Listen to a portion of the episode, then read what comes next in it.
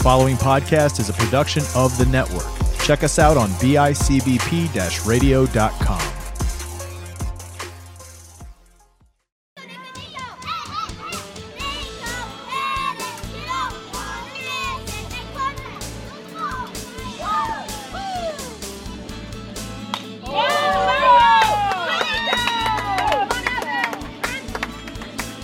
You're listening to a Tip of the Cap podcast brought to you by Stinger Sports.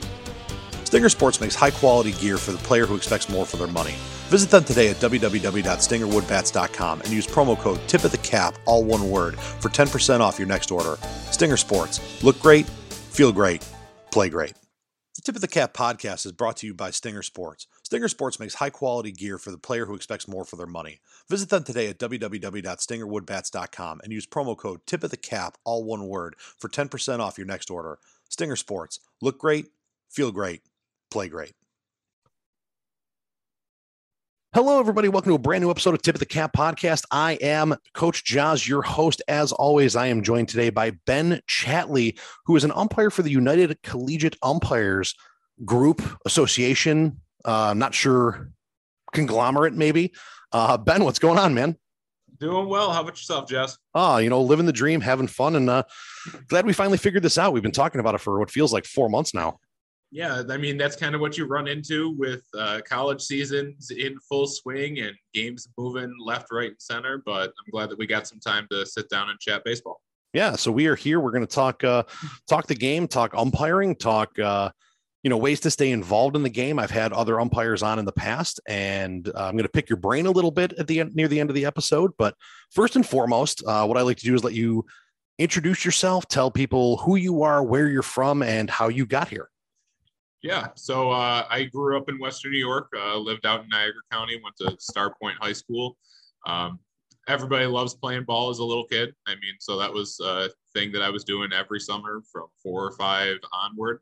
Um, but slowly over time, I realized, you know, I still got a good arm, still got a decent mitt, but the bat's not going anywhere. And there's nothing more embarrassing than being DH'd for as a position player, um, where you're doing everything else except for putting the bat on the ball. Um, so around 15, 16, I was like, you know what, maybe it's time for me to step away from the game, focus on other sports, other extracurriculars.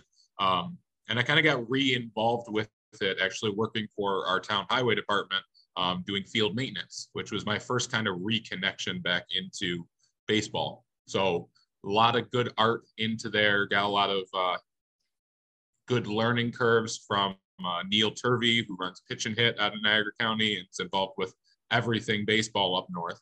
Um, slowly, that kind of transitioned into going to school and figuring out, okay, what do I want to do? Stayed a little bit more involved with some uh, stat crew type things down at SUNY Fredonia. And uh, it was there in 2015 16 that I started off uh, umpiring high school and rec league baseball. Seven years later i've got seven years of high school ball under my belt. This is my second year. I've just finished up with uh, my collegiate season probably right around the time this posts. Uh, i will have finished 400 games for the career Wow. which and it's interesting when you think about it because i don't really count 2020 even though i have to so i keep a pretty uh pretty regimented list of what I worked, when I worked, who won, what I got paid, what my mileage was, keep track of all the big stuff. Right. And I think that year I only had 15 games.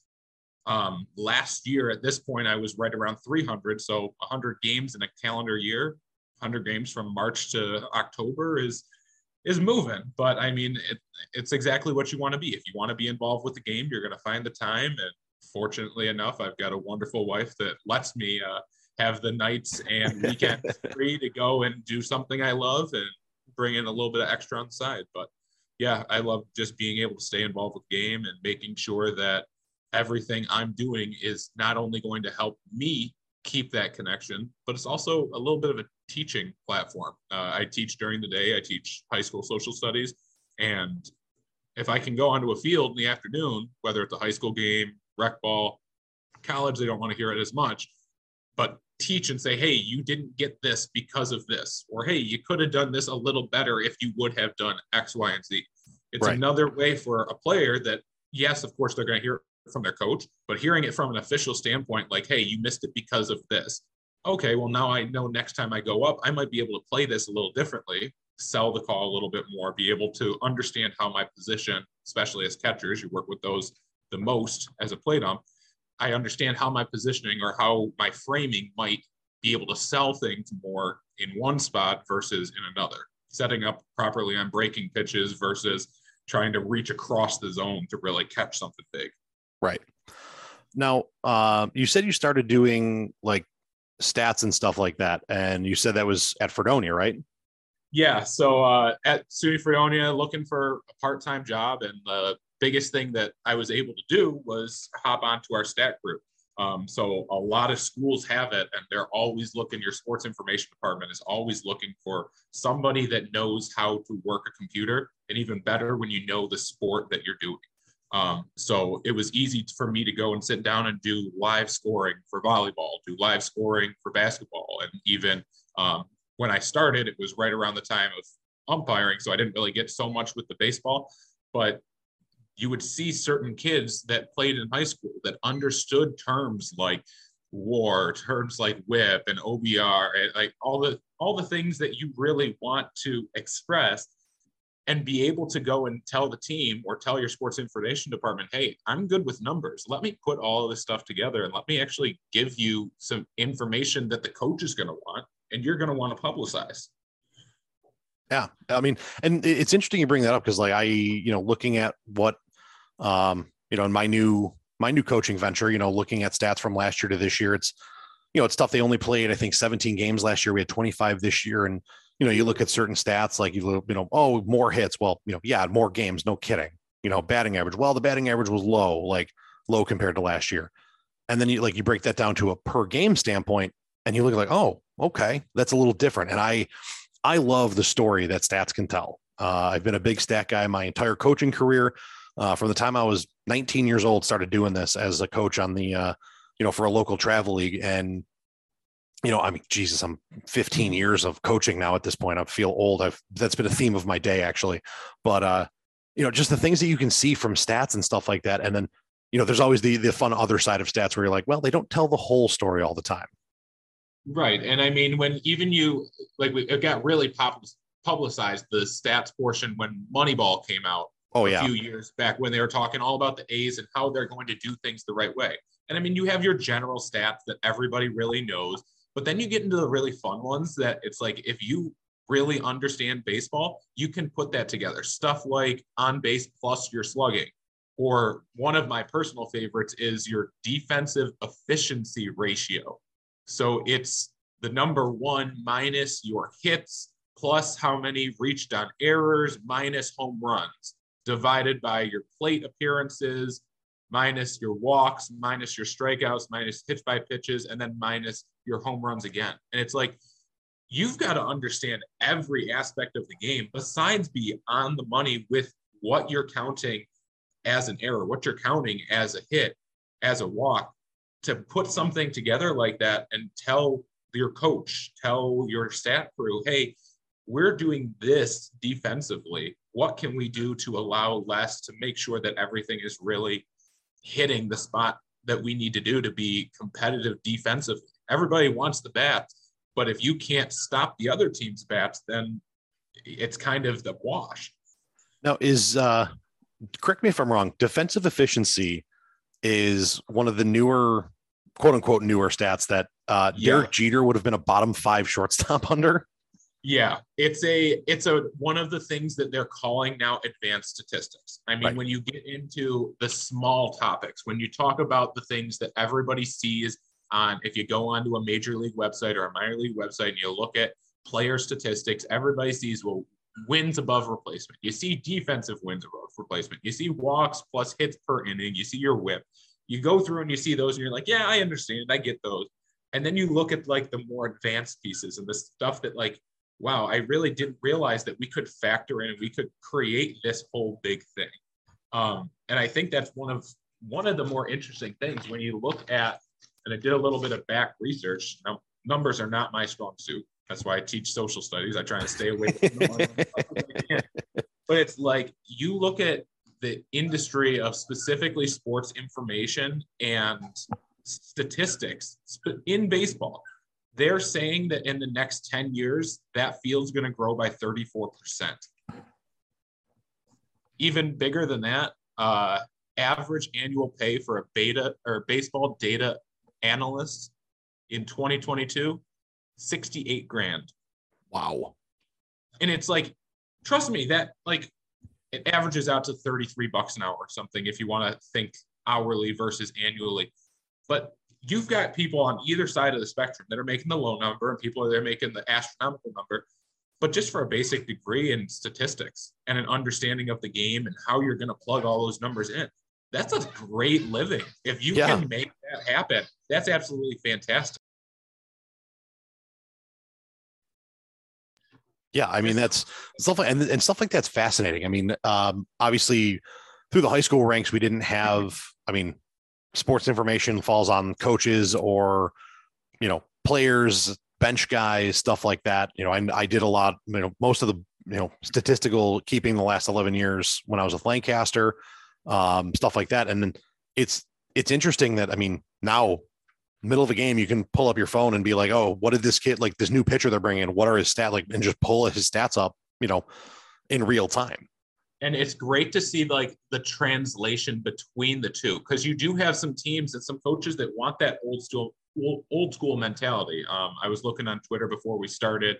Uh, my high school uh, that I work at, there one of their senior pitchers threw a five inning perfect game today on 45 pitches. It was a fantastic outing, but I'm looking at their book and their which pitch numbers in the at bat were in what parts of the zone. Where was the ball? Like, and I mean, there's keeping a book, but there's also that other aspect of okay, most of his strikes were coming on pitches two, three, and four, two, three, and five. Right. Like that's a big stat to know. And especially if you're going to face the kid in a couple weeks and you're able to get your hands on that information, okay, he's not really throwing a whole lot of first pitch strikes. And there's nothing wrong with that if you're being efficient, you're getting outs. But that's a big, big thing to know if you're the hitter and saying, hey, not every pitch or the majority of his pitches are not going to be in there for strikes, swinging, or called. I might hold off for the first pitch, especially with runners up. Let me see what he's going to bring, where he's going to bring it, and then approach my at bat that. I, I mean, and I know as a pitching coach uh, and as a hitting coach on both ends, like I, I tell my guys, you know, when the even counts zero and zero. If you're a pitcher, I, I need a strike. I need you to get in and get ahead, you know, and then if you don't, I need two, like win the evens or two out of the first three got to be strikes.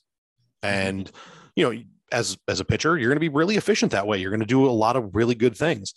On the other side, listen, win as a batter, win the even counts. Like he, he wants to get ahead. He wants to, he doesn't want to get in an, an account that is advantageous to you.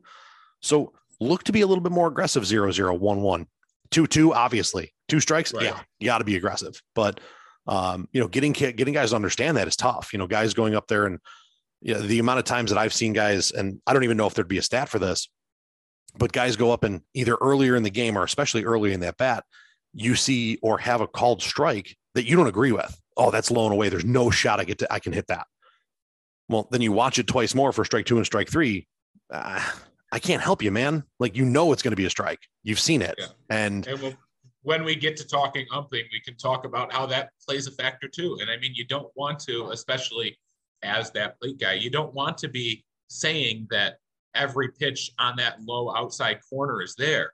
But if you give it once and you don't give it later in that bat or later in that half inning, you're going to have your reliability come into question at the drop of a hat. Absolutely. Um, it's just a big thing. Now, from the from the stat standpoint, um, and I mean, I don't even know how how deep into this I really want to get, but there is a big a big push right now. Uh, there's two sides on on this uh, this coin, I guess we'll call it. There's the the older traditionalists, we'll say, who would te- would say that quote unquote nerd ball is ruining the game, and there's obviously the new school adapt or die.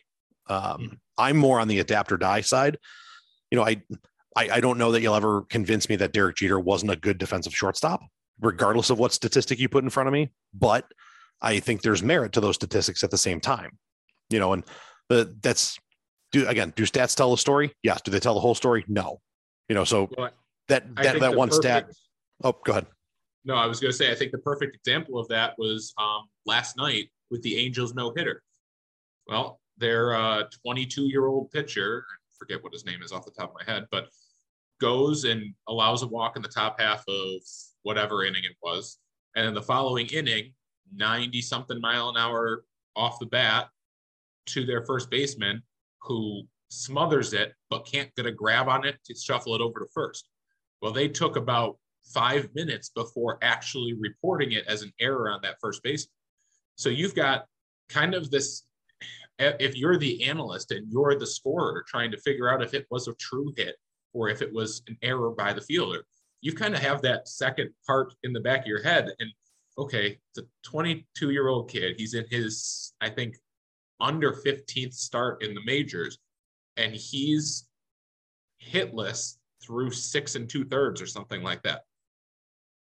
Am I, is this close enough to score it as an error to determine that the first baseman, whether you're talking exit velo, you're talking his inability to get to the ball, whatever you want to call it, was it enough to constitute an error? That kind of goes in with that same piece. And Right. I, I read a thing that uh, Joe Maddon was saying that, yeah, he's like, oh my gosh, the whole stadium was cheering because they gave an error to the home first baseman, but it kept the no hitter in there.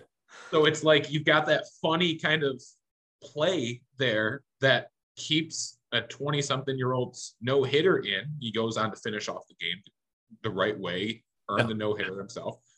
But like, if that scored differently, if you interpret the data in a different light, you don't you're not talking about it. You're talking about a one hitter where maybe he finishes and throws the complete game one hitter. Maybe he gets pulled so he can save the arm. Like Yeah, I mean, at, at that point, you're probably talking. I mean, guys going into the seventh inning is rare th- uh, th- in this day and age. So I was going to say, I think he finished with under 110. I think it was 108 or 109 pitches. But Right. for, for nine full, that's a lot. You got high school guys that are getting up into the 100s after seven. And I mean, yes, high school versus majors, even Right. college versus majors, but still, 100 pitches in a night is not an easy feat and certainly not something that you want to do all too often. Well, I mean, and it's still early May. I mean, we we talked about that. There was a guy earlier this year. I top of my head, I, I'm blanking on a name. Had uh, I believe a perfect game going through seven or through eh, like into eh, going into seven, and they pulled him.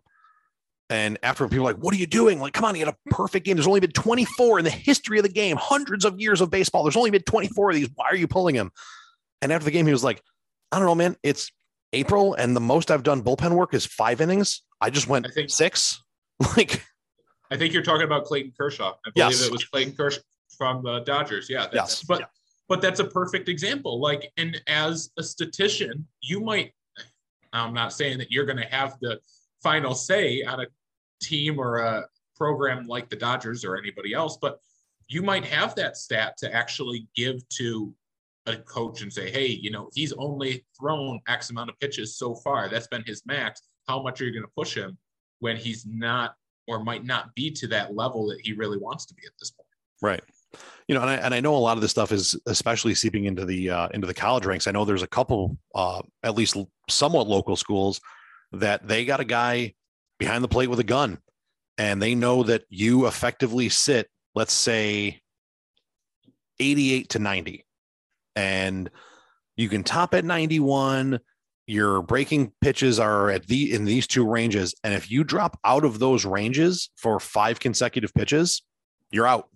Like you and you could be you could be carving, but you drop out of those ranges, you're done because those are your effective ranges. And Right. it's like talking to former players of mine, guys, you know, other guys that I know in high college rank, like I mean, especially in D1, it's huge. You know, like, yeah, we have so many stats, so many books on this, like in the benches and stuff like that. Like, if you're not doing something, they basically tell you to go home. And then those guys are in communication with the SID department about all of those things that everyone's seeing. And that's the report the coaches get. It's insane. It's incredible. Hey, that's where numbers will get you if you want to take numbers in that direction.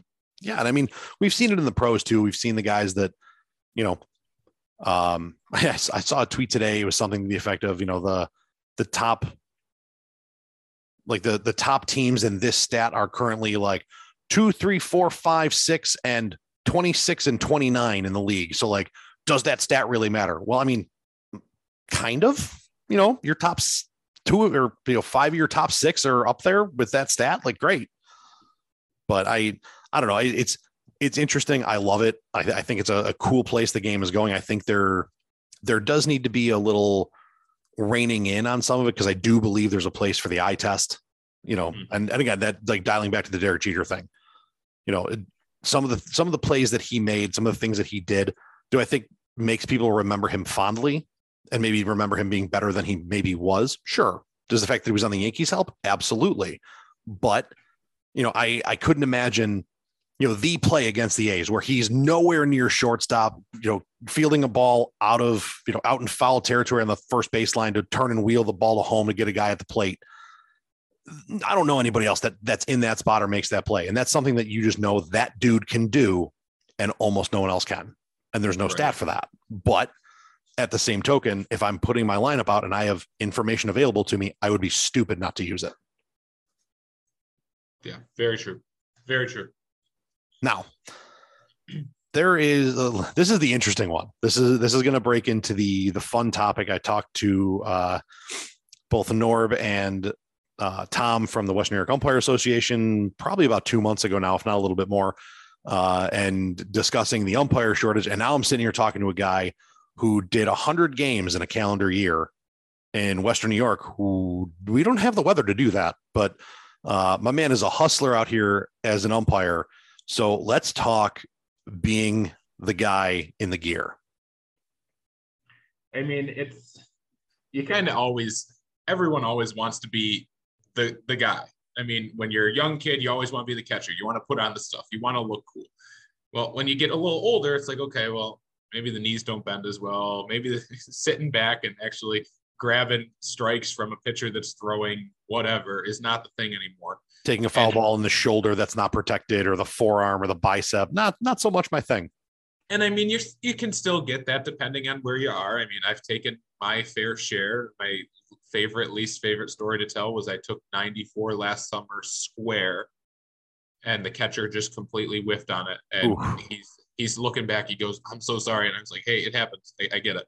And he goes, "Yeah, but I bet that's the fastest you've seen all year." And I, I, I, I felt bad, but I had to tell him it wasn't. And he goes, "Wait, what?" And I was like, "Yeah, no, I had a high schooler throwing 97."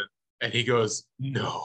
And we can get into get into that a little bit later on, but I mean, it's one of those cool things where you're going out, and I I know that Norb and Tom mentioned the same thing, but you're going out and yeah, you're officiating. Yeah, you're making sure that the game is played to the integrity level that everyone expects and everybody wants. But at the same time, it's your own competition. There have been numerous games, and I've had three or four this year that I can think of off the top of my head that I finished the game whether on the bases or on the plate, usually happens more on the plate than the bases. And I said, I had an excellent game. There's only one thing I would have done differently. And then a couple days later, I go and I do a different game and I come off the field and I'm damn near throwing my gear about how upset I am with my zone, with my game management, with the way that I approached players, coaches, so forth. And it's like you, it's kind of that aspect of perfectionist and granted, nobody's ever going to be perfect, and nor do we ever think that a human could possibly be perfect. And from those robo umps, I've seen that they can't be perfect either. but to to be able to go through and compete against myself day in and day out, that's the whole point of being there, at least in my mind, besides the fact of what I'm doing and being of service to other people that need officials out there. I'm going and I'm saying, okay, I did this yesterday. What can I do today? How can I improve upon myself tomorrow? Yeah. And I think that's something that every time I have an umpire on here, and you're probably the fourth or fifth guy that I've talked to that's an umpire, mm-hmm. um, that is that's a very common thing am, amongst you guys. And do I think there are guys who you know don't have that mentality? Yes, I do. I think there are guys out there who just think I am a great umpire and I am infallible and I don't miss calls. I do believe that there are guys that are like that. Uh, they, I think they're far more far and few between than people would think. And you know, hearing the amount of the amount of you guys that like kind of take it personally when you when you like, I, like ah darn it, I missed a call or like ah my zone was really inconsistent. And you you take that personally. You know, I've I've talked to guys who you know the, they'll go back and rewatch the live stream of a game they umpired to see what other people were seeing. And you know again you're watching tape on yourself. You know you know how the game went. You're not watching to see anything other than how can i be better? How can i do more and i think that's something that if more people understood you, you may not have the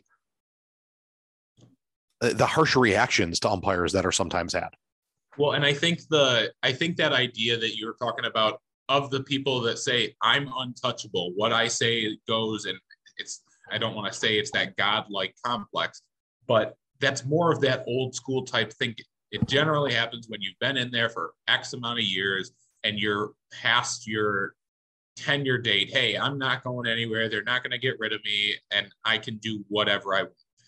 That newer school approach, which is something that UCU and a lot of the other groups as you progress further up, that's what they're looking for out of you. It's not the fact of, hey, you had a postseason assignment and you did great in it, or you worked how many games this year, but how were you in those games? How was your game management? How did you handle situations? How did you handle calls, positioning, so forth?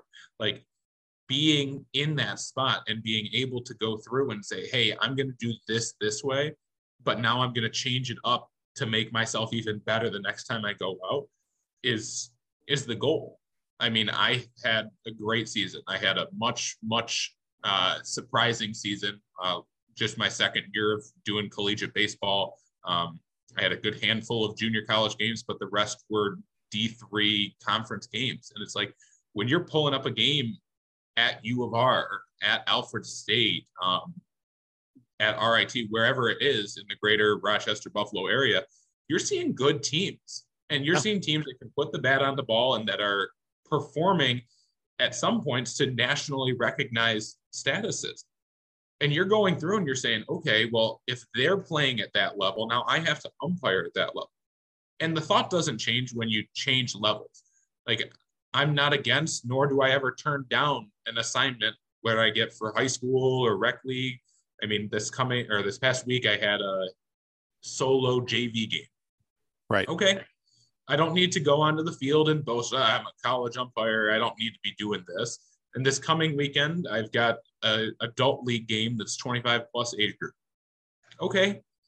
I'm out there. I'm going to do the job I'm going to do. It's not like I'm going to try and show up, nor should I be trying to show up the people that I'm officiating there for. I'm doing them a service whether they like the service that they get or not, that's kind of up to them. but everyone's going to have those critiques. Um, I had a high school game, varsity game that I was on tonight. Uh, the, visiting team was the top, or currently is the top team in Section 5 for double A. Um, and the home team is a team that is generally very, very competitive. They've got some really good, talented studs on their team, and they've just been losing tight ball games. Right. Um, very close, very competitive game throughout. And when I've got close calls, I was on the bases, so I didn't have a whole lot to deal with the zone. But when I've got close calls, I've got players that are asking me, why was it that way? And that's like the key part to it is you don't need to come at me and tell me that I'm wrong. Ask me why why did I get called out on that?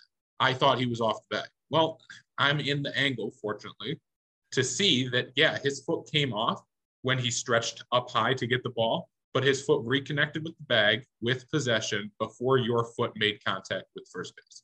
That's right. why he got called out. I had him off. Okay. That's that's okay. I said, it's okay that you thought you had him off. I had him this way. I had another one where the kid made a swim move into second base. The tag was right where it should have been, but they didn't anticipate the kid swimming into second. Coach comes out and goes, he swam. And I said, yeah. I said the throw, the tag was perfect if he went straight into the base.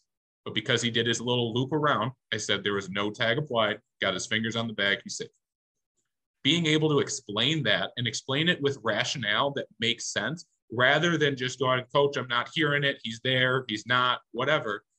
I'm able to not only explain and justify my reasoning, but I'm also able to get that respect. Of course, the coach is going to say, whether he likes the call or not, all right, that's what you got. Uh, can't change it. Yeah. Our, our high schools don't have replay. If they did, we'd have a whole nother thing going Oh, on. man.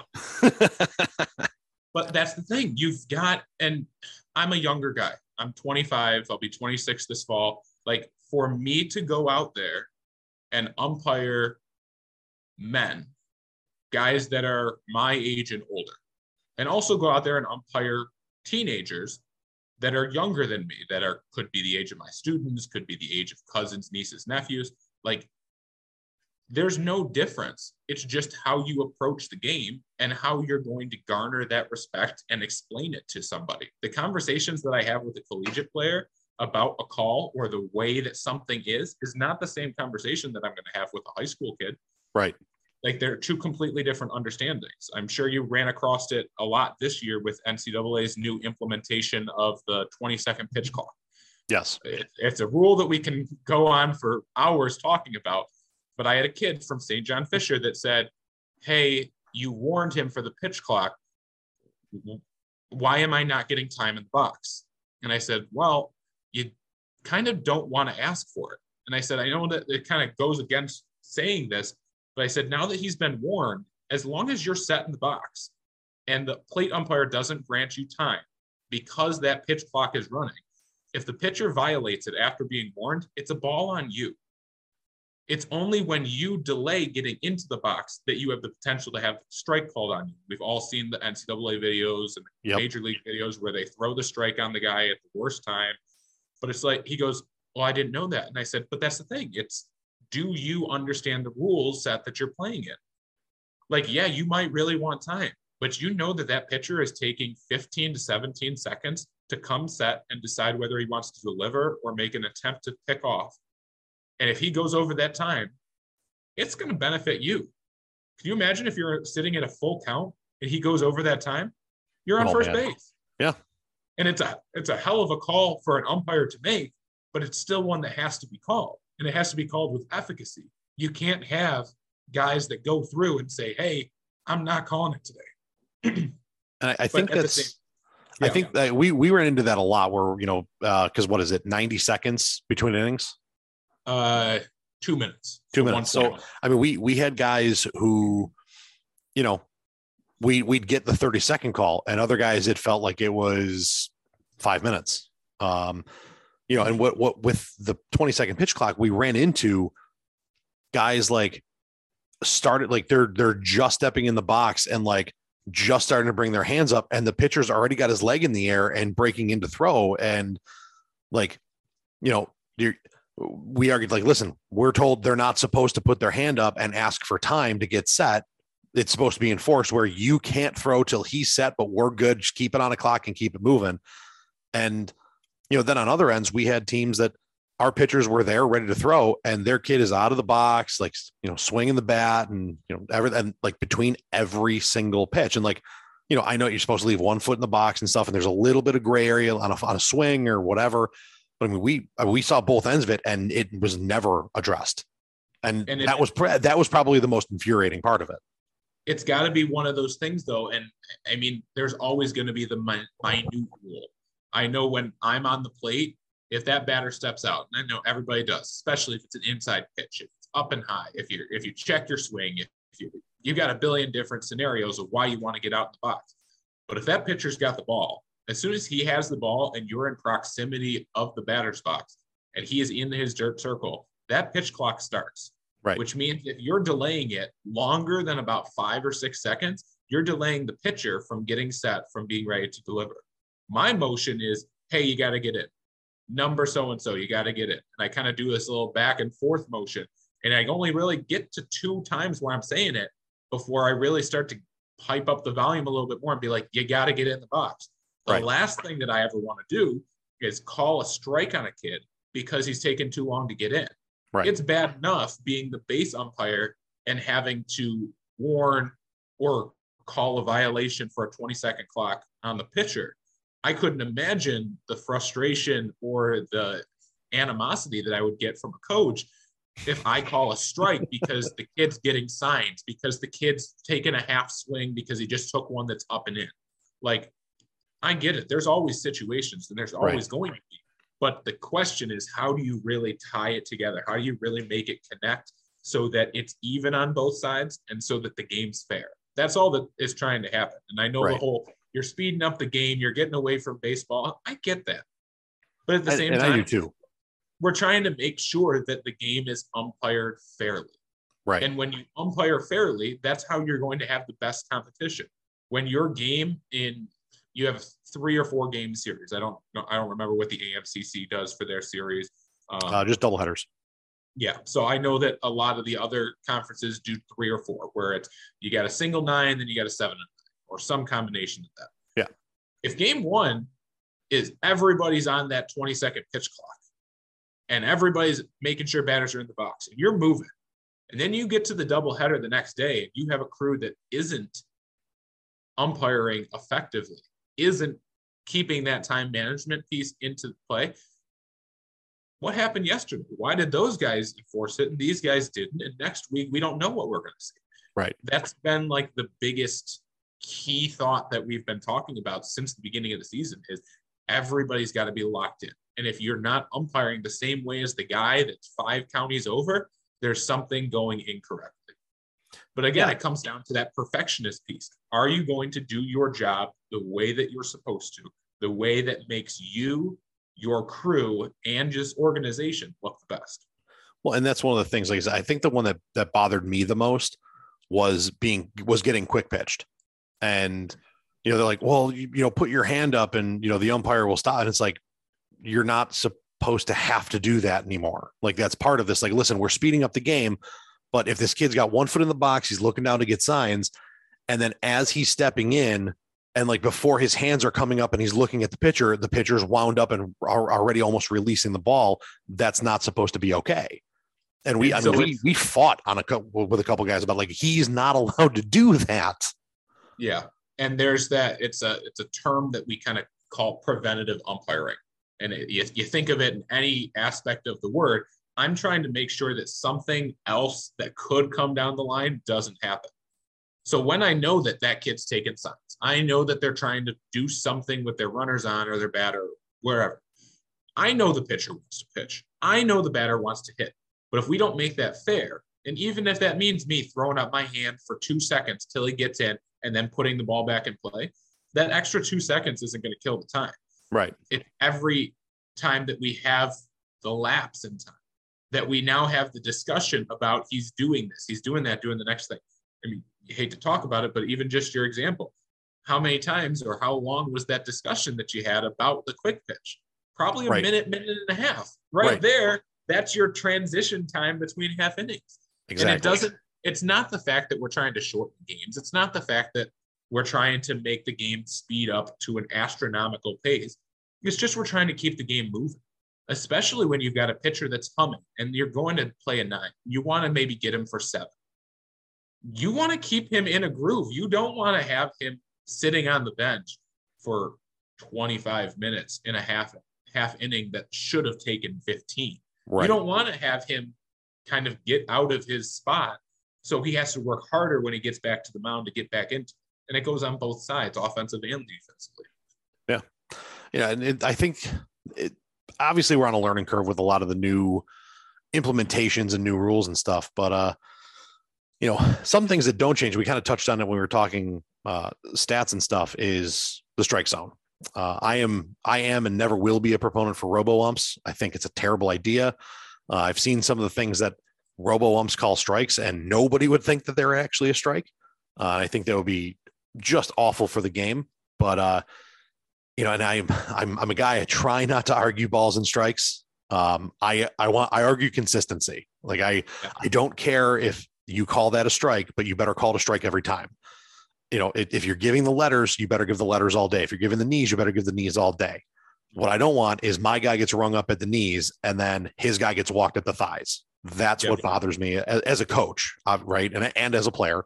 Um, and I'll tell you this this year, I know I've heard a lot of not great things from my my friends in the high school ranks, but I mean, for the most part, we had some, a lot of good umpiring through the college year. That's good to see. And I mean, and it's obviously everyone's trying to get to that next step. If you're umpiring or working at any level, I mean, even just think about playing.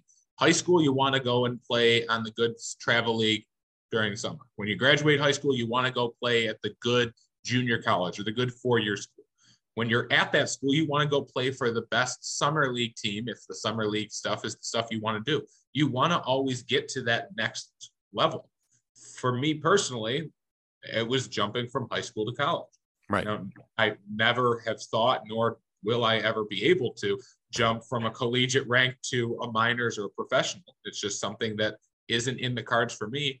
But sure, do I hope that I progress past a Division three umpire? Do I do I want to work some mid-major D1, some Canisiuses, some NUs, work to something that I can make a little bit more of a name for myself and really kind of continue to up that level of intensity, difficulty, whatever you want to say.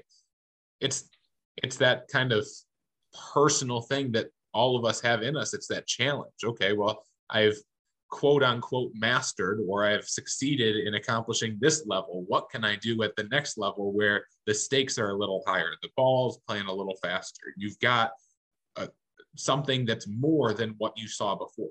And it's not downgrading any lower levels. No. But as you progress up, obviously your talent level is going to go up. Everything that you're seeing is going to rise to that next step. Absolutely. And I mean, at bare minimum, even if you're not able to do it, how cool would it be to get a call to be like, "Hey, man, uh, we got some single A, some single A work. We need a guy." Like, and even if you have to be like, "Listen, man, like with my full time job, like I can't do it," but how cool would that phone call be? Well, and that's uh, when I was getting on with United. Our uh, evaluator uh, was a guy. I can't think of his name, Dave Martinez, uh, from Jersey. So Dave was talking to me a little bit about his progress uh, at the time that he was evaluating me. He is was a AAA crew chief. He goes, I was a full time high school math teacher. Told them, hey, I want to go to umpire school. It's an eight week course. I'll take paid leave until I'm out of my sick days. I'll take unpaid the rest. And please consider giving me my job back if I don't get one of the three or four professional placements out of this school where I'm going to be one of hundreds. Yeah, okay, works for me. Right. Got one of those three or four positions, advanced through the ranks. Uh, I would assume in the next year or two, he'll probably be one of the call up umpires into the majors and hopefully get a stint as a major league umpire. But we've got local guys like that ourselves. I mean, Western New York, everybody knows the name Don Buzz Galler. Like, that's a guy that's been to AAA. He's been Yeah. right on the doorstep. And even still, I work with him all the time during the summer season. And uh, I think I opened up my summer season with him last year after he had finished up a regional game down at Mississippi State. I'm like, that's fantastic for you to even mention a d- big name school like Right. that with such a storied baseball program. That's outstanding just to be there, but to be okay, I'm working this level at this point, and he's still coming and doing those games locally. He's doing the NYCBLs. He's doing the Muni triple a's He's doing the games because that's what he loves to do. He That's even does. Muni Double A. I mean, I've seen Buzz on the field more the last couple of years than I had, you know, and through the high school season and stuff. And obviously, he's doing those bigger college games during the high school season. But I mean, for the dude to even just come back and be like, "It's 25 and up, Muni Double A, sure, I'll do it." Like, I got a night, I got an off night, let's go. Like, that's It goes- awesome. It goes to show the integrity, and it also goes to show the type of people that a lot of our umpires are. It's yeah, the money's nice. When the money's coming in, oh, it's great. But at the same time, if I want to go out and umpire baseball, it's because I want to go umpire baseball. If I didn't want to be doing it, and I think our retention rate, there's some sort of national statistic that the officials' retention rate for high school sports is five years. After five years, you are going to decide whether you're going to be someone that does it for 30 or you're going to be done. I can tell you that the group that I came in with, it's 2016 with Western New York. I think we had a new umpire class of 12 guys. There were four at the start of the 2017 season that were remaining. Wow. But And it's not a it's not a statistic that's putting down them, but it's just the fact that not everybody is cut out for it. You've No. got to have thick skin. You've got to be able to take every sort of comment and have your own personal line in the sand that's saying, you know what, I'm going to take up to here. And you can tell me whatever you want as long as it's directed to the game up till here. And when you reach that spot, that's when I'm going to say, okay, now we've had our fun. You've got your say. You got to stop. You got to let us keep going with what's going to happen. Right. You know, and that's one of the things. I mean, it's it's progressively gotten worse in this day and age. Um, I mean, I know when I when I was growing up, I mean, you didn't even talk to an umpire as a player. You know, that was the coaches did it. Like that was and when I like when I was coaching in the summer, that was my thing. Like, listen, you don't speak to them unless it's yes, sir, no, sir. I mean, I'm still even big on like, dude, don't toss the ball to the umpire, go hand it to him. Like it's a respect thing. You know, you just Yeah. put the ball in his hand, in his mask, whatever he's choosing to do, but don't go here and flip it at him. Like that's that's the era I grew up in. Now, I mean, kids talk to the umpires, parents talk to the umpires, coaches talk to, and it's relentless at times. I mean, I not not so uh ceremoniously was part of a game where it was one of the last it was the last high school game a very very good umpire did he finished out that summer and then retired from umpiring because of because of the result of that game where he got chased off the field and almost assaulted in the parking lot by the parents of the losing team it was bad That, that's the sad, sad realization of it is, and especially at an age group level, and you don't want to target high school and travel ball, but when parents, families are putting thousands of dollars into equipment, into teams, into Mhm. travel expenses, everything, and they're upset because of the result of the game. A lot of times, yeah, you can put it on your kid, but it's a whole lot easier to say, you know what, I, I think this, this, and that could have gone differently. And that's not on me. That's not on the coach. It's not on my kid. It's on the gentlemen or the women that are making that call. And it's a really, really tough thing to accept because I know that there are games that I've done that my impact has changed the result of the game. But there's nobody that hates that feeling more than me. And trust me, I've had my ass chewed out more times than I can count. My number of ejections is low because if I know I messed up, I'll take it Right. to that line. But that's the point. You've got to you've got to own up to it. It's kind of that age old saying. I remember my dad telling me when I was a kid, you got to take your lumps. You do something bad, you got to take it. You got to accept it, quote unquote, man up and let and let what's going to happen happen. Right. You know, and I, I I've, I think pretty sure I told the story a few times on the show. Like the two, like I've, as a player, I got tossed twice. One time I should have and didn't, and the other time I shouldn't have and did. So it evened out, which Yeah. is just the nature of the game. But, uh, I mean, I, it, it's been tough, man. Like there, there have been a few times as a coach that I've wanted to just blow my stack and you know, you can't because especially, you know, when you're talking high school and college, um, I would never dream of getting ejected and especially now in college, especially now. I mean, that that's grounds for you're done. Like if you get tossed, you may as well just turn in your stuff and you know, but uh I mean it's I've seen some of like some of the the things I've seen, you know, and then, like I I have some very good friends of mine umpire. And you know, uh I I know you know who Eric Saladin is.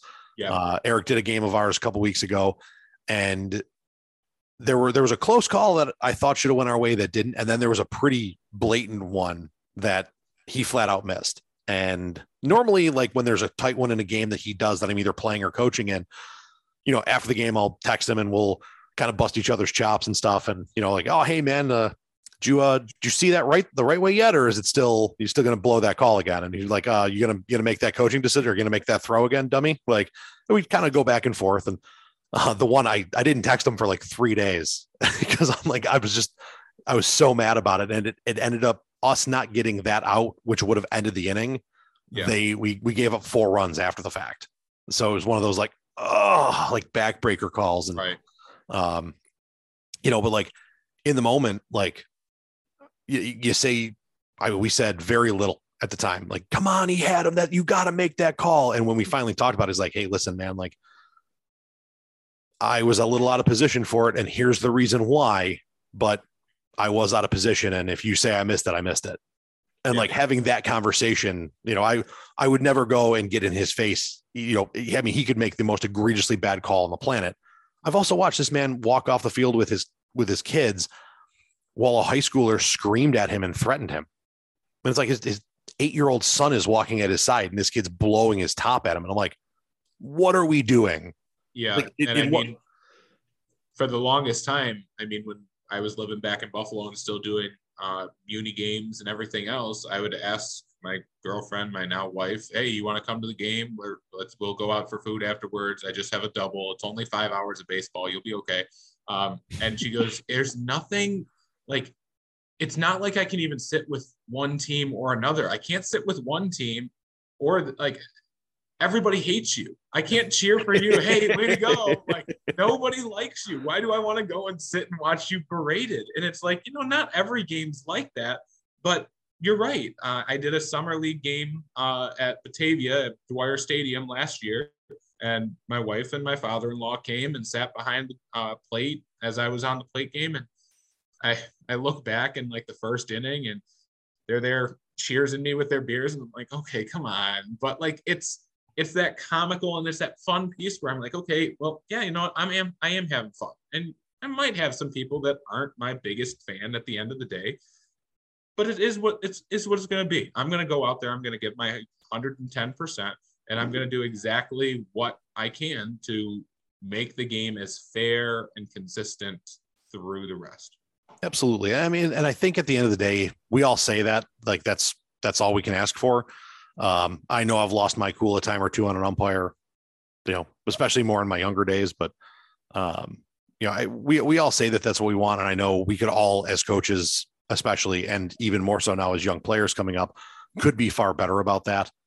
Um, you know, and I think I think the openness in the relationship. I mean, I, I remember, like I said, when I was growing up, I the only time I ever knew an umpire is if it was a guy because I umpired little league when I was younger. You know, like everybody does when you're 13, you start umpiring the 10 year olds, and you know the guy who was my umpire coordinator back then was also umpiring the games I was playing in. But uh, you know that was really the only time I knew an umpire. Now I know I feel like every time I'm on a field, I know the umpires, and um, you know, met like I played on Monday night and uh, there was a, a scheduling snafu with a guy who got sick and stuff like that. So one of the guys came late and it was actually Tom. And I walked up, I'm like, what are you just on your own clock these days? And he, he, he started busting out laughing. He's like, Hey, Giles, nice to see you. Like, like, oh yeah, it's the third inning. We've been playing for a while. You should have been here at the start. It was a fun game. like just joking around. But I, I, I think that helps. Like, I think building a relationship with, with umpires as a coach and as a player uh, is only going to help things, you know, cause you, when you start seeing people as the person and not just the position, it, it definitely helps. Yeah, very true. Very true. And I mean, even at this point, like last year was my first year doing high school ball out in Rochester. I was with Western New York for five.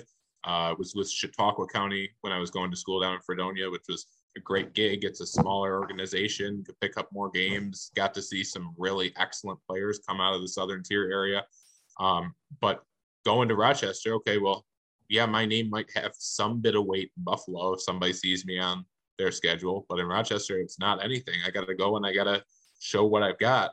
I had a coach uh, from a team that was my first time seeing them. Introduced myself at the plate meeting. Didn't really go a whole lot from there. I think the second or third inning, he comes up to me. He goes, "You are not a first year umpire." I said, "No, sir, I'm not." And he goes, "Where did you come from, and why are you now in Rochester?" and I'm like, "This is not any bit of a bad thing." But he's like, "You you don't see new faces a whole lot, and when you do, they certainly aren't to a caliber that you've seen when you guy got a guy that's been umpiring for five or six years." I Right. said, "Yeah, no, I get that completely." And they said, "I worked out in here for so long, and now I'm doing this and that, and the next thing." And I had him later on in the season in a sectional quarterfinal, and he goes, "I'm so happy I see you behind the plate." And I said, "But that that carries weight. It Right. makes me feel good, but it also means that the teams that I'm seeing for the first couple times ever are realizing that what I'm doing, I'm doing well, whether it goes their way or not. But they're happy to see a face that they know is going to be as consistent and is going to work his ass off as much as he can to make sure that everything is the way that it's supposed to be. And that's all you can really ask for, I feel like, as a coach and as a player. You gotta umpires are gonna do what they're gonna do, and you can only affect what you can affect. All right. So we've done the the talking, the telling stories part, which is uh, basically what this podcast is. Um, if you were to say somebody were to come to you, kid just graduated high school, going to college, not playing ball, and looking to make some money in the summer, wants to be wants to become an umpire. What advice would you give them, and where would you tell them to look to start this trip? So I think the the big thing is where where do you want to end up with it? So if you're looking for some quick cash, if you're looking for, hey, I'm free these evenings, I'm free most weekends, I just want cash. I, I, I want this to be a summer only thing. Your best bet is probably one of those little league organizations. And I'm the one that comes to mind because I lived in East Amherst for a year and a half is Lou Gehrig. You think of that complex and you think of how many fields they have and how many levels of ball they do if you can get in and be a local Lou Gehrig ump, you're going to make a good chunk of change just from doing nights, local leagues, and weekend tournaments where they don't have enough umpires from a group like Western New York to cover games. Right. That's going to be a perfect spot for you to go and make a couple hundred bucks in a month and call it good. You want to take that next step up. You know, hey, I really liked high school ball. I know they're short on officials. My my job's like seven to three, eight to four. I could make some nights work. You want to reach out to your local chapter. You can easily go online and Google New York State Baseball Umpire Associations, and you'll see every association, every chapter, all the sections in the state. Super easy way. It's the best way that I was able to find when I moved from Buffalo to Rochester. Was I said, okay, this is the organization right where I'm living, and this is the one I should reach out to two emails later and a short little note from our president at U or Western New York, and I was set. And I didn't have to go through the provisional stages of that organization's chapter just to go through and be like, hey, yeah, we know you can umpire. Here's your note. You're already New York State certified. You already take the test. You're good to go. Move on. That's the kind of base platform. If you want to do baseball, you're going to do your high school and their high school is going to set you up to do the other summer leagues your age groups your your 17 u's your 15 u's your adult leagues. Once you get to that point and i mean like i said i umpired for five years before i even considered going and having myself evaluated because i everyone looks at you. Everyone knows who you are and knows what you're doing especially when you're in an area that you're used to. My first evaluation for UCU i drove down to jersey I had seven and a half hours in a car because I didn't want to have anybody that I knew look at me. Right. And I know that sounds bad, but if you really want somebody to be honest with your feedback, that's what you're going to get. Drove down there. I had a fairly decent weekend. I could have done better on the bases. I had excellent couple games on the plate. And they said, hey, there's also going to be another evaluation in Portland. You should go there. Sweet. Go there, get some more looks, that winter, I got the call that I was going to get picked up um, and be on staff with UCU. Awesome. That, that next step up is just like we were talking about before. It's the levels that you want to work towards.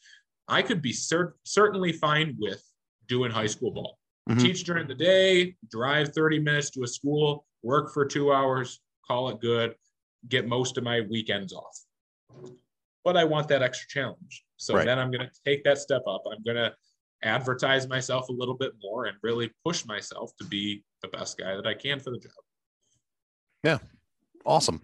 Um, and that's, I mean, that's pretty much the same, uh, same spiel I got from not, uh, Norb and Tom, from Joel Mars, from uh, Justin Barlabin, like all the guys I've had on. It's pretty much, pretty much the uh, the spiel there. So uh, I like reiterating it because you know you never know which episode people are going to tune in tune into, and if they are interested, I like having the info out there. Um, I appreciate it. Little uh, umpire trivia for you. We talked right, about it. I told you I was going to going to quiz you, so hopefully I don't stump you on this one. This conversation came up. Um, it was a combination of a play that happened in a game that I was coaching, then a conversation I had with a coworker at my full time job. Uh, the play was check swing on what would have been a third strike. The nothing was really said. So our catcher like kind of tried to block it, kicked off to the side. The batter took off, catcher picked it up, threw, the ball hit the runner in the back. They called runner interference. Like it, was this whole mess. And at the end of the day, they came back and said, "We have no swing, ball three. So the whole play was pretty much done. And we were like, well, what the like we we heard the base umpire say I have a swing. The umpire at the plate said I have a swing, like in the conversation with like just over we overheard. And at the end of the day, they're like, no swing. And we're like, okay, can you check if there was a swing? And he's like, we already talked about it, but sure. Did he go? No. Okay. And then I was explaining that to a coworker, and he's like, why is it that if you check swing and the umpire calls it a ball and doesn't call the swing, you can say, Can you ask for help? And the other umpire can either say, No, he didn't, or Yes, he did. But if the plate umpire calls a swing, the batter can't be like, No, I didn't. Can you check? So I'm going to give you kind of two different analogies. I'll give you the baseball analogy, and then I'll give you the the typical. It's actually the one that I give my students a whole lot in class. okay. Baseball analogy. I hit a shot down the right field line. First base umpire turns, he's right on the line. He's either going to do one of two things. He's going to point fair and not say a thing, or he's going to raise his hands and say foul. Right. Now, it happened in a major league game a couple weeks back. Ball was fair by about a foot. The umpire, foul. Does it stop everything? Absolutely. You point, fair ball, we're still playing.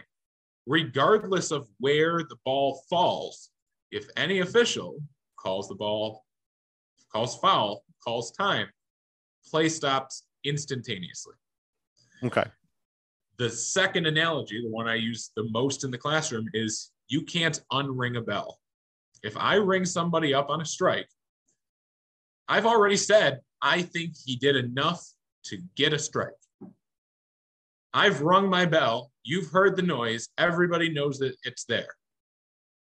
I can't take back that bell.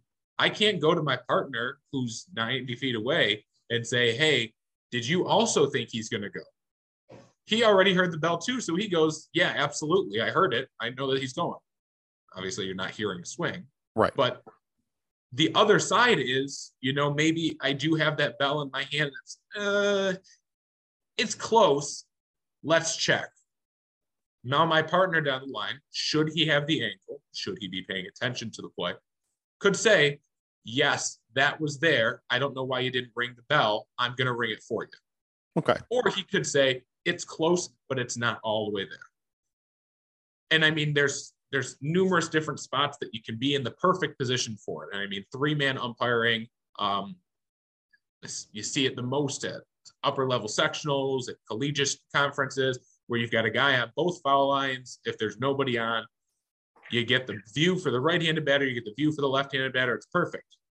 In most umpiring situations, college, high school, summer league, once that umpire is in his C position, the position that's in front of the shortstop, if you will, will yeah, it's next to impossible to see both where and you hate to say the old timey thing did he break his wrists? Right.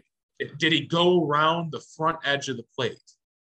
My biggest thing when i'm making that check swing call or especially the more recent one that everybody does is the bunt attempt that they put put out and then pull back at the last second. Did you make an actual attempt to strike at the ball? Right. Bunting, swinging, whatever. If you made an attempt to strike at the ball, it's a swing. It's a bunt attempt. You're getting the strike rung on. If you checked and you checked and held enough where you convinced me, convinced my partner, hey, no, I thought about it and I held back, you're not going to get that call. It's, I think the ringing of the bell is the best analogy you can use for it because just like anything, if you hear that foul ball or you hear time, everything stops. Right. Not all the time should it, but everything stops. Right. You you if you call it fair, you can always go back and be like, I had it foul. It foul. Now, but you can't go the other way around. Right. You can't restart play from the point of the ball hitting the ground and people in full speed, so on and so forth. Right. Uh, so I guess that like, and I and we didn't talk about this, so I apologize. Uh, why is it then you can appeal? Like if you're the base umpire and you ring me out at first, and I say, you know, Bluey pulled his foot. Can you check? Why can that be changed? So I think the biggest thing you're talking about there is angle. Okay. So for the most part, depending on the mechanics that you were taught or the positioning that you are in, when you're in that A position at first base and you're trying to umpire to see three things the ball entering the mitt, because the ball doesn't have to be fully into the mitt, the ball has to be entering the mitt and to be in a possession of the ball. It doesn't Right. have to hit the back of the glove to be possessed okay. You have to also see the fielder's foot attached to the base and you're also watching for that batter runner's foot in contact. And it happens like that like we all know. Oh yeah. if i'm on an angle to see that incoming play i might see that he's stretching. But from my front side of his cleat angle i'm only seeing the front of it. I'm not seeing if there's space between that bag whether it be an inch or whether it be a couple now, a couple, hopefully, I could see. But if he's stretched just an inch off, maybe he lifted that back heel up to really reach for the ball. I don't see that. I bang him out. If my partner's in his proper position because of the play circumstance we're talking about, he's likely halfway up that line and has his eye only fixated on runner's lane interference and that fielder's foot. Can Right. I clearly see that fielder's foot came off? So a lot of the times, if you're asking, hey, you got to check with your partner, you got to check with your partner. The plate umpire only really has one thing to tell you. Was his foot on the base or was his foot not? If his foot's on, you stay with the call you got. If his foot's not, obviously you might be able to change things around a little bit. Right.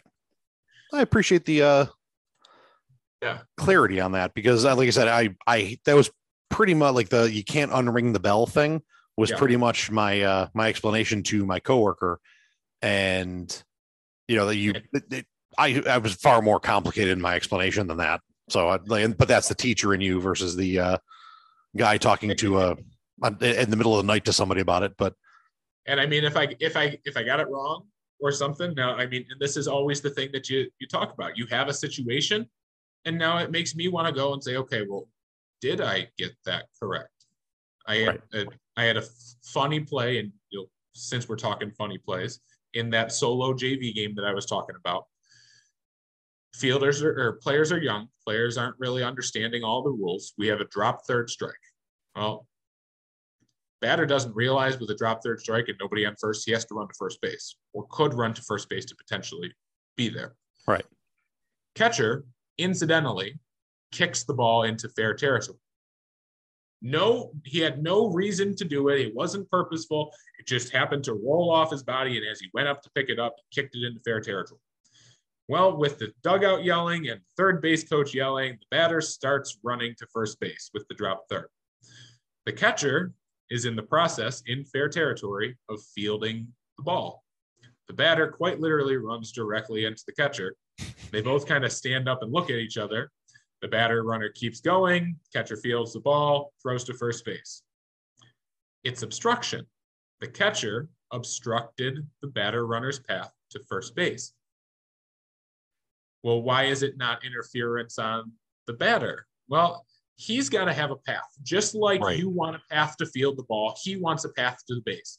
And as dumb as the explanation was that I gave to their coach and their catcher, I said, you kind of have to let him go through before you can pick up the ball.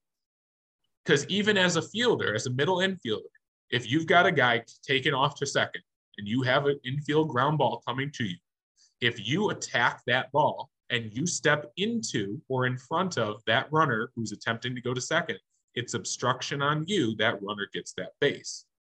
Hmm. You're giving, you're not letting that play continue out to what it would naturally be had you not interfered or obstructed that typical path. And Gotcha. it's it's wording and it's semantics and all the fun stuff. and and think about it you got to make that decision in a split second And I mean, I saw it and I'm thinking in my head, I was like, there's no way that's interference. It's got to be obstruction. So I point, I call it. He's out at for out at first base, but because of the obstruction, he's actually safe at first base. Now I explain. And we're like, okay, well, we still got to talk about it. And I said, I'm going to call at the end of the game. I'm going to call our rules interpreter. I'm going to look it up myself because I want to make sure that I made the correct call. Right. I know that I did by looking in the book, talking with a couple other guys, but it's a funny thing that you yeah. you never really know what's going to happen until you have it. You give the best interpretation of the rule that you can. Hopefully, it's the correct one. And then if you thought that it was incorrect, you go and you double check your answer at the end. If you got it right, fantastic. Now you know for next time. And if you didn't, fantastic. Now you know for next time. Absolutely. So um, we're hitting the right around the hour mark here, if not a little bit longer. So uh, this is about the time where I like to kind of wrap up. And I just just by the flow of this, we have to do this again because I'm pretty sure there were two or three other things we were going to talk about that we didn't quite get to.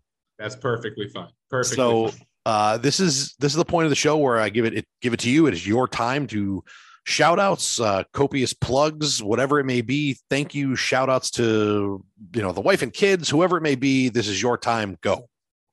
Uh, I think the first one obviously goes to you. I mean, we we both have been talking about this, I think, for over a month and a half, probably pushing two months at this point. Pretty and close, yeah. With with the scheduling that we we all have, and I mean, you work a full time job, plus you've got the coaching, you got everything else going on the side, and mixing in an official schedule where most nights and weekends I'm barely home. Um, glad that we were able to finally get it done.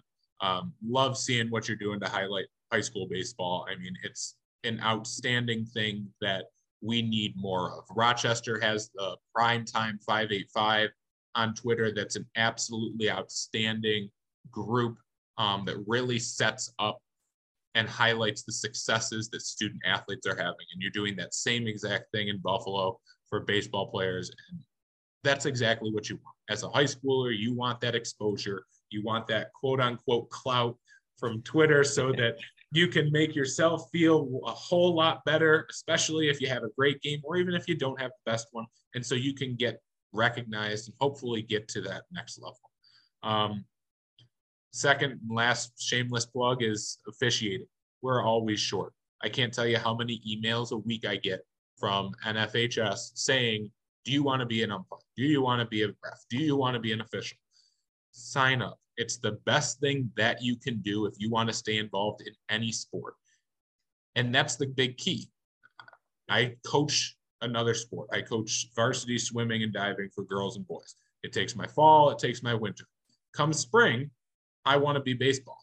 When it's time for me to give up that coaching side, without a second thought, I'm going to switch to officiating that other sport that I love because you can give back as much as you want as a coach and you're going to change and impact students' lives and athletes' lives for years to come. But think about what more you can do as an official, what more you can do when you have this new lens and when you're actually able to get people to still play. How many games have we seen online or talked about in the last several years that have been canceled because of a shortage of officials, where you've got one man JVs or one man modifieds or mod Bs being canceled because you don't have guys? Or it being done by dads. It's sad because we're getting to that point where we devaluize the impact that having somebody, a third impartial party out there to decide how the game should be run. And if you don't have that fact, it's less of a game. You're still playing, you're still having fun, but you're not at that same point as the team down the road that has two umpires that are making sure that the game's going off exactly as you can. Right. The best people that can stay involved and do what they want is the people that actually throw their hat into the ring. I know you always see the signs. You don't like what the umpires are doing, do it yourself. Guess what? If you don't do it yourself, we're going to eventually get to that point where that old guard of umpires, the old guard of officials that are getting up there in age and making it themselves harder to move around and be in the best scenario that they can, you're going to start losing contests. You're going to start losing officials, you're going to start losing the impact that sports have on teenagers' lives. Absolutely. And uh, I agree with that wholeheartedly. And I, you know, I've, I've had a couple people uh, kind of push me, you know, come on, man, you gotta, you gotta get out there, gotta start umpiring, gotta get out there, gotta start umpiring. And, uh, you know, I'm, I'm still looking to hopefully get back into the summer ranks of coaching, but, um, you know, who knows if that doesn't work out, obviously, you know, the extra money's nice and being, spending my summer on a ball diamond, something I've always loved doing. So it may And be in my future. a nice farmer's tan, right? Yeah, something like that. but uh, Ben, thank you so much for joining me this week. Uh, I, I loved having you on the show, and I could talk baseball with people for hours and hours and hours on end. Uh, unfortunately, try to keep the podcasts around the hour just because that's about when you know how much time people have to tune in. So. Uh, thanks for joining me. Tip of the Cap podcast, part of the BICBP Radio Network, www.bicbp-radio.com. You can find me on Facebook, Tip of the Cap Podcast, or at Tip of the Cap Pod on Twitter. Like, follow, share, subscribe, do all the cool things. Uh, I've been posting the weekly high school standings for every division and picking a weekly player or players of the week. Uh, usually, if it's two players, they're from the same team who have overly contributed to their team's success. If you want to nominate somebody, just shoot me a, an, uh, a direct message on either platform, or if you have my number directly, shoot me that. I believe it's listed below in the summary of the episode. To nominate somebody, give me their name, who they play for, and their stats for the week. And I would love to to, to keep promoting the guys locally here in Western New York. Uh, again, Ben, thank you so much for joining me. It was a blast talking to you. Thanks a bunch, Jazz. Hopefully, we get to do it again sometime soon. Absolutely. Whenever uh, whenever you're ready, whenever you got time, I'm down. Wonderful. All right. And with that being said, guys, we'll catch you guys next time. In a post apocalyptic world, decimated by a global pandemic, two men will arise to talk about movies. Featuring the Quote King, Austin Kelm, the Wizard of Jaws, Derek Jaws. They are the Podducers.